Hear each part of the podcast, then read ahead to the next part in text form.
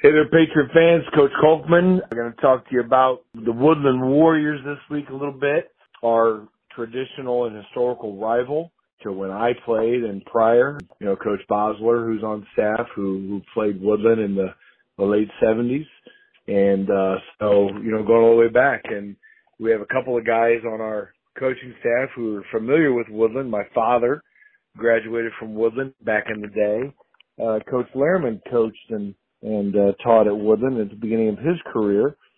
So obviously a community that is connected to us, um, borders up on our uh, traditional attendance area grounds. So just a rival, you know, a rival, a, situation where they're, you know, uh, rebuilding.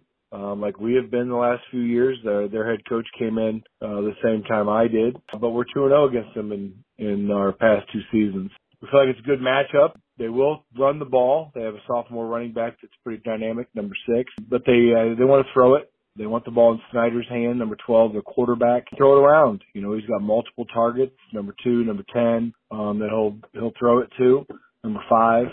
And, uh, so we got to keep him bottled up, uh, shut down the run and make him throw from his back foot, pressure, you know, those kinds of things. So, um, I don't think that's a surprise to anybody. Obviously that's what other teams have tried to do to him some successful, some not. They are one and one right now. They they lost Eastside 50 to 24 and beat Central Noble 32 to 27. So they put up some points the first two games. So our defense has to play well and offense has to score enough to win. And special teams, we think is that's that's the could be the determining factor. Once again, just like week one, we need to gain those hidden yards, and uh, Coach Vance will be sure to have us ready for that. I look forward to seeing you over at uh, Woodburn at Woodlan High School this coming Friday. Until then, Patriots.